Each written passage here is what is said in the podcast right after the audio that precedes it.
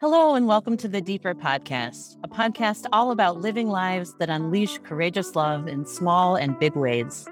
I'm Reverend Elaine, one of your hosts. This is my first time hosting the podcast, and I'm so delighted to be with you right now. Today on our podcast, we're beginning our Essential series, a series where we're taking a deep dive together into asking what matters most in its life.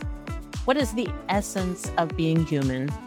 In this time filled with so many distractions, so many bids for our attention, such a premium put on busyness and productivity, how do we remember what is most essential and how do we consciously live lives that reflect this truth, what that reflect our understanding of what is most deeply important?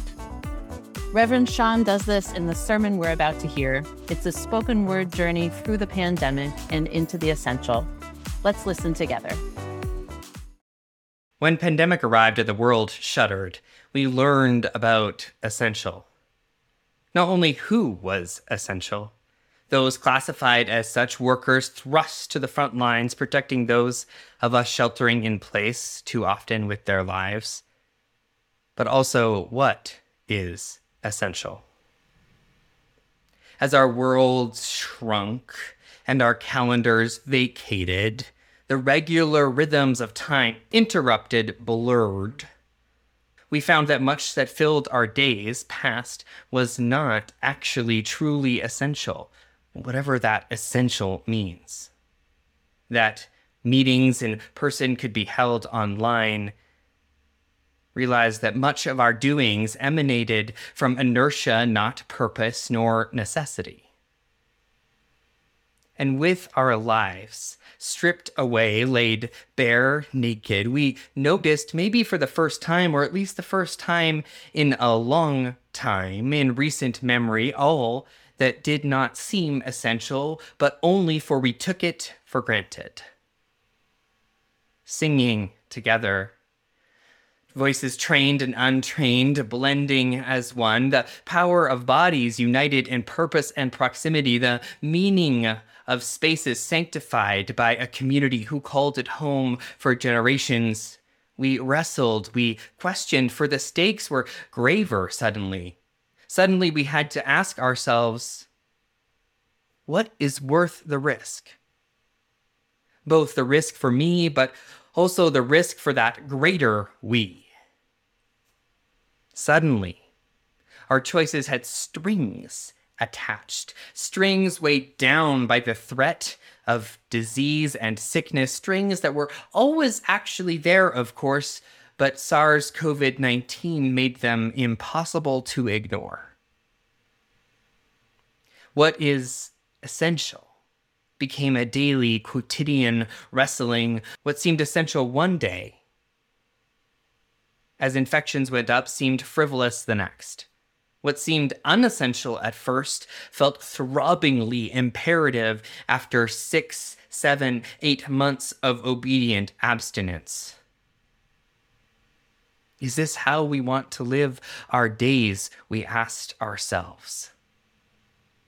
Never quite sure that refrain from Annie Dillard echoing in our minds how we spend our days is how we spend our lives, how we spend our days is how we spend our lives, how we spend our days is how we spend our lives. And we decide that already in motion.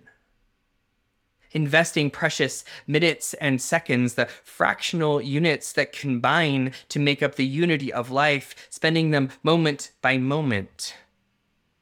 What is essential? Truly deeply.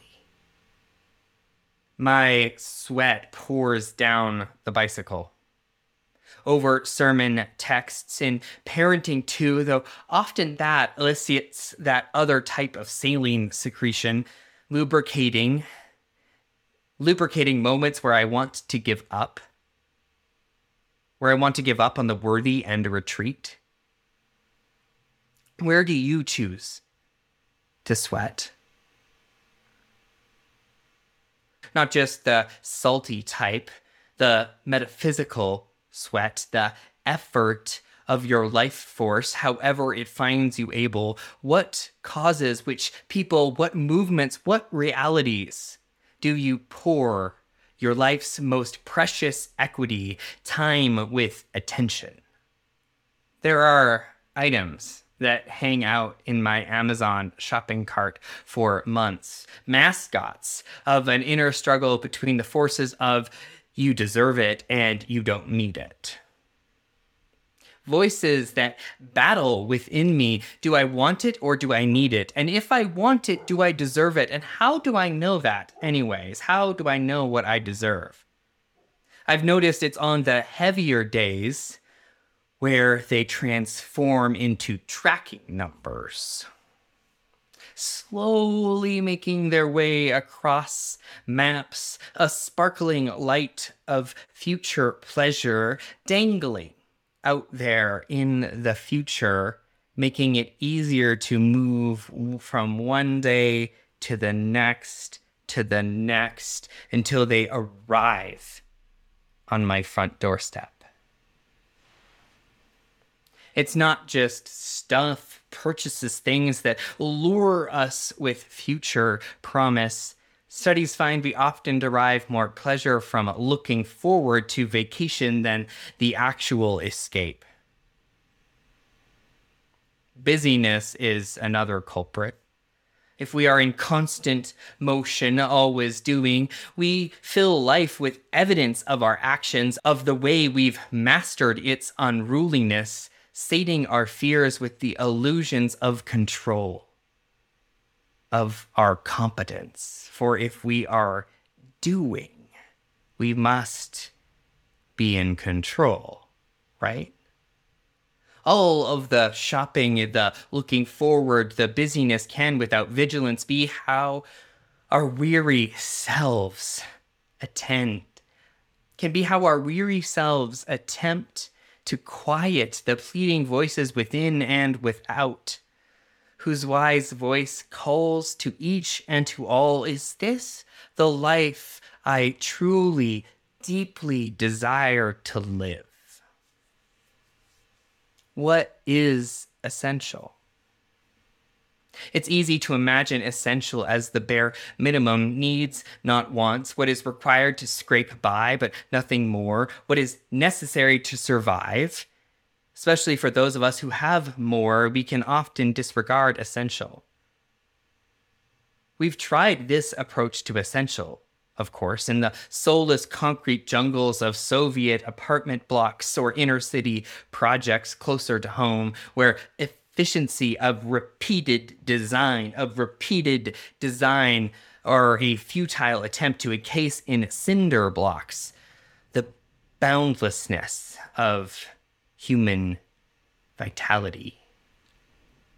No, Essential was never about the minimum.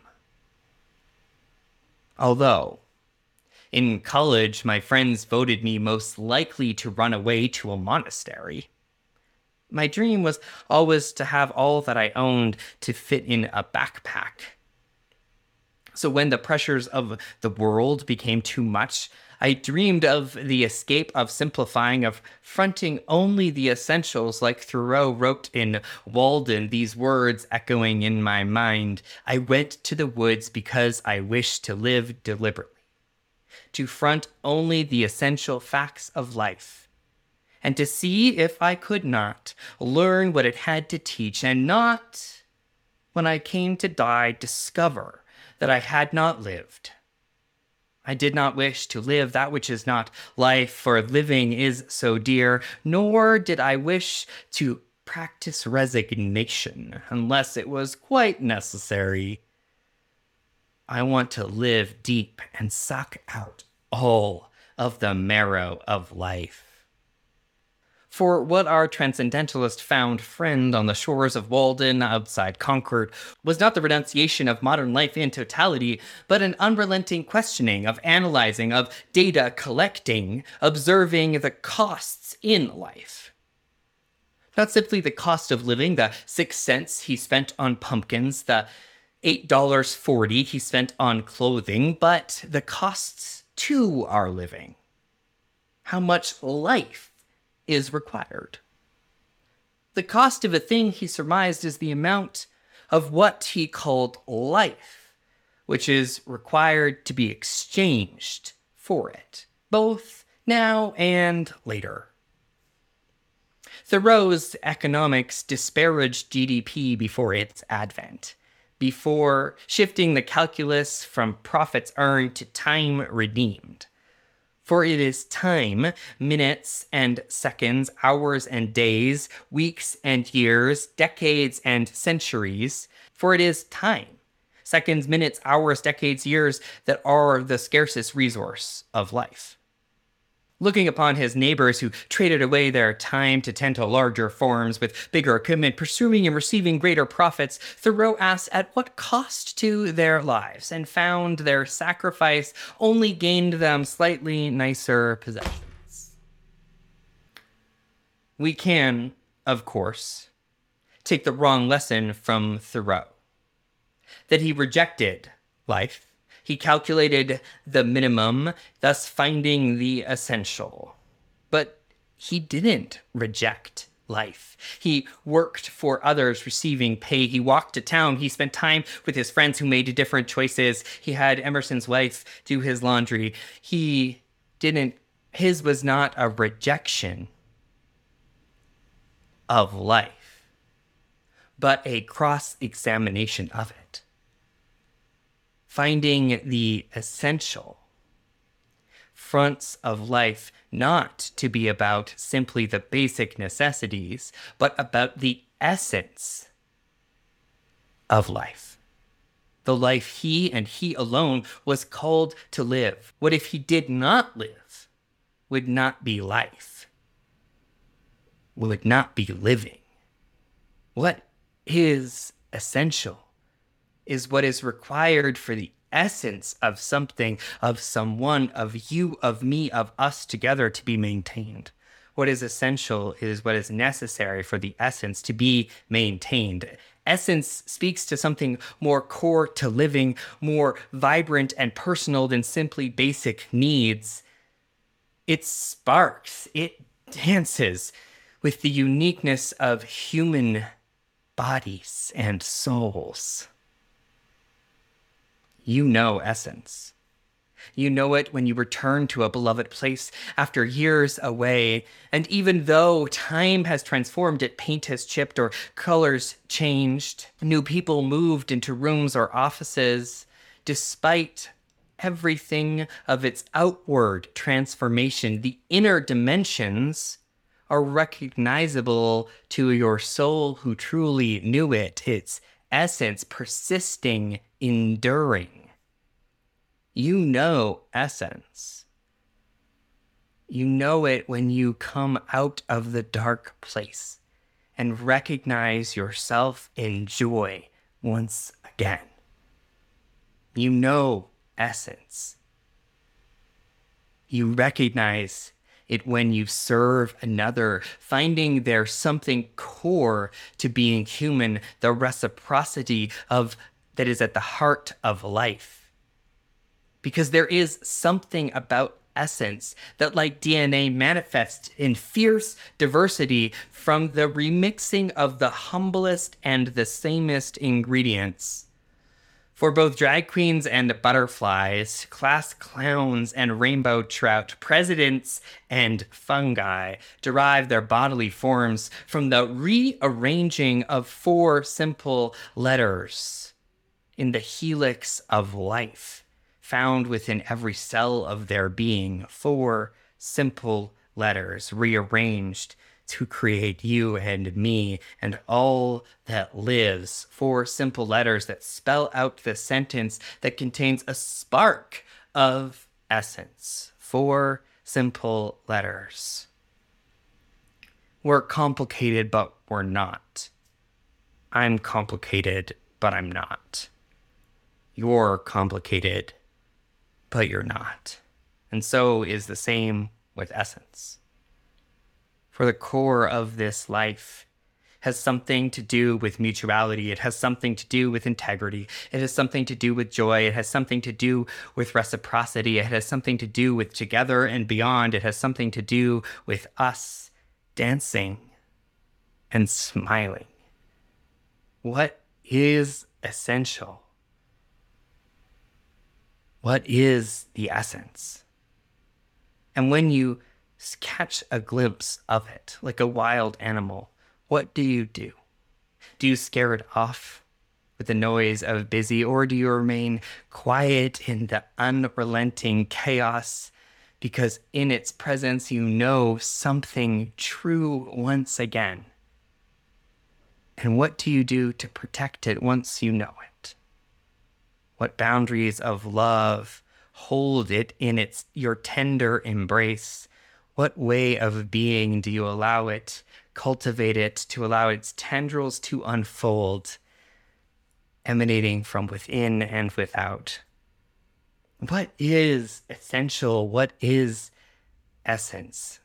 Is found in a spark and a dance, not in a basic necessity. What is essential is to live what is life and nothing more, nothing less. Amen. And may we be blessed. Wow. I am so touched by this sermon. I feel like it got to something really deep and true for me. I want to invite now Reverend Sean to join us for a little question and answer time together. This is a time where we can learn more about Sean, more about his process, and dive into the core of the message he just shared with us. So, welcome, Sean. Hey, Elaine, I'm only a little bit intimidated about like exegeting my own sermon, but here I am. It is kind of unusual, but I know you're up for the task. And I also have a lot of questions for you. This is not your average Unitarian Universalist sermon, is it? Um, I don't think so. I feel like every once in a while, these kind of more lyrical and more spoken word sermons just come out of me, but it is not what I think people expect if they've been around our movement for a while. Right, exactly. So that leads us into my first question for you. Can you tell us a little more about your process of creating this sermon? How did it come to you? How did you get there? I spent a lot of time trying to explain, convince, or argue the content of of what I was trying to say, mm-hmm. and that like I had recorded probably thirty minutes of video of me talking walking through the neighborhood doing like didactic exercises around the topic trying to understand the ways that we get pulled away from the from essence in different ways. But it wasn't until I kind of stopped and said, like, what am I trying to do here? Like, what's at the heart? Like, ironically, what's the essence of the sermon? And how do you get at that? Because there's so many times I know for me that like I I get lost in f- interesting ideas or things that are kind of more intellectually oriented or just fun facts, and that kind of is gratifying, but it isn't essential. Mm-hmm. And so was that process of like okay, what's at the heart of this? And I mean, as I think humans for throughout time have realized, is that a lot of times it's through looking at things sideways, through poetry, through more artistic expressions that we capture something that is more essential than the facts and the studies and and the kind of analysis of life. Well, something I found so compelling about your sermon is by the time I journeyed with you to the end, I felt like I was also really approximating the essential and I was with you, but in this kind of sensing gut level knowing space yeah. as opposed to like agreeing with your thesis kind of a space. Mm-hmm. That that's also uncomfortable for me because mm. there's a piece of me in my my upbringing which is really mind oriented and you know I was a I was a debater all throughout junior high and high school and so like the point, at least I thought of it at the time, the point of debate is to make like rational arguments, right? And you make rational arguments that are supported by information, by data, and all of that then contributes to the the effect that you're trying to have, right? Convincing other people that you're right and they're wrong, or that your position's right. Sometimes I approach sermons like that, like not trying to convince the audience that they're wrong, but just trying to like hammer home a point. And so it, it makes me uncomfortable when sometimes when I'm preaching and I don't feel that because what I'm getting at is really a question of faith and kind of intangible knowing. And I think that's where I came to at the end of the my process was kind of letting go of the more tangible things and relying on something which is more more faith, right? It's more trust. I kept thinking to myself like but what if people don't know what I'm talking about? Right? Like, what if they feel disconnected from that sense of essence, that sense of uh, of something being true, and like that that's like a point of un- discomfort for me, and yet it it felt like the truest thing to say because even even when I feel I've been disconnected from from myself or what what is most important, there are always glimpses that remind me of it, and and I can't quantify that, and so despite that discomfort of not having those kind of arguments or the ways to prove it to other people, which is of course my inclination, it felt it felt right to to go in that direction. Well, and as the listener who was in it with you, it felt even truer and more authentic because I think in the spiritual life, we are only ever going to really approximate these deep truths. You know, we're only ever going to see it sideways. We're never going to be able to fully put our arms around. Oh, stop it! I don't like it. Right? I mean, that's like part of my inclinate, part of my like personality that like my own spiritual journey has been. How do how do I accept that? I remember mm-hmm. thinking as like a kid, the point of life is to understand life. That mm-hmm. I would feel like a failure if I got to the end of my life and I will not have been able to understand the mystery of life the universe and everything. Does it still feel essential to you? It doesn't feel essential, but it definitely feels like my coping mechanism. I think we all have that thing that doesn't seem essential, but yet it's our coping mechanism to deal with the imperfections and the pain and the suffering of life and just the unknowability of life. We all have that way that we've developed, at, and through it's thinking other people you know, it could be like taking care of others, really trying to zero in on ourselves. I'm sure you have your own way of dealing with the incomprehensibleness of life. And yet we know it's not essential because we know it doesn't lead us down those paths. But yet it's the thing that we return to. There's like an Enneagram thing you can throw in here, right? Like we have this like this core wound that we had as a kid of realizing the way we don't have power over the world, the way that we're just one speck, one collection of strings in this cosmic world, and and so we deal with that through some sort of mechanism. And for me, it's always been understanding. Mm. How interesting, I think, especially as a Unitarian Universalist, to differentiate between the mechanism for coping with well worn grooves and what is essential. Because I think as a UU, we have a deep culture of valuing understanding and a kind of rational pinning it down.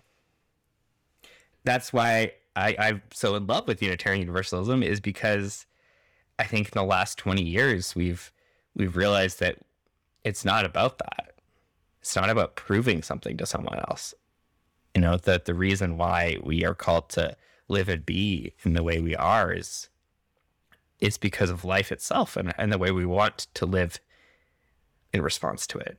Can I ask you a question in a different direction? Yeah. In this uncomfortable format of preaching, what was the most vulnerable part for you? I'm going to not answer your question and then I'll answer your question because I, I like tracked how much time it took me to, to like write this sermon. And I remember the old adage in seminary that it takes one hour for every minute and that was like about accurate. I mean, there is sometimes this question of what do ministers spend their time doing? And like it it, it takes a long time and it's not linear. And I went on a walk around my neighborhood as I was trying to like plan it. This is before I made the switch style. And I remember like I remember one of my mentors and friends, Joe Cherry, saying after reading one of my sermons when I was early on, he's like, Where's the vulnerability in this? And that's the question that I've come back to when I'm struggling for preaching is where where's my vulnerable place? And it served me well, I think, in when I've when I feel really good about my preaching, a lot of the times it has to do with when I've been able to be honest about that. I think that places of vulnerability for me in this what felt most vulnerable was I think the ending, as as we've talked about, just because it it didn't feel like a culmin like a culmination of a huge thing coming to fruition. It it felt very s- small. And there's always a moment, and I try to do this, which is I try to be really honest in my preaching about the mundane parts of life. Like I, I remember putting in that piece around my Amazon shopping cart. And it's not like I'm being completely vulnerable and being like, I buy things, but there's a piece of it. There's this part, uh, there's this part of living right now in the way that 21st century American life is. And Amazon's a deep part of this. And it feels important to say, hey, this is a part of life and this is a part of my life. And it's not, uh, you know, people put ministers on pedestals all the time. And it's like, no, I impulsively buy things too. And it's related to how how how well I'm doing a lot of the time and I also struggle with it. Like it's active, and I don't like I don't have c- control and free will in these circumstances are are so messy. It's it's not like cut and dry, like we think it is. And so just to name those dynamics, even in small ways, feels vulnerable. Not because I think necessarily people will think differently about me, but because there's a vulnerability about living in this way that it's kind of touching. I felt more connected to you and with you during the Amazon shopping part of the sermon, and especially laying out how the cart is its own unique place where things appear and disappear and come and go. Right. And that has some relationship to how well we're doing. Yeah. I yeah. think it sounds like you've had this experience too. Oh, yeah. Right? You're just like, what? Oh, like sometimes it's like books. I'll put books in there and I'll be like, oh, that was when I was thinking that I needed to to do like to to read something because it would you know make me feel better about myself or that I like was would be smart if I read that book and then you return to it and I'm like oh gosh like I I actually don't care like I actually don't care but then other times you're like I don't do I deserve this? Is it is it okay for me to want this? And like mm-hmm. that own and then it's still being there. It's like, oh, there's three things in my cart. What are those things? Like what's going on with them? And then they're gone. And then you for, sometimes I forget and then they arrive at my house and I'm like, what? Like yeah. I think sometimes my Amazon shopping cart says tells a story about what I feel is missing in my life. Mm. This is the mm. knowledge that I feel like I'm missing. These are the sensory experiences that I want these are the clothes that'll make me feel more together is, and presentable. This is the part of my my like parenting that I mm-hmm. don't feel capable of doing, and so I'm gonna try to approximate it through buying something. I couldn't make it to the store for three weeks to buy the thing that's the necessity, so I'm just gonna order it, even though I know that's like the, the wrong option. I'm just gonna do it because I'm I mean I'm failing as a parent, and this will be like a way of just circumventing that feeling and that reality for a minute. Absolutely. yeah. So, Sean, one part of your sermon that really stuck out to me was when you repeated the Annie Dillard line how we spend our mm. days is how we spend our lives. How we spend our days is how we spend our lives. Can you tell me about why you chose to repeat that and what that line meant for you as you were describing pandemic life?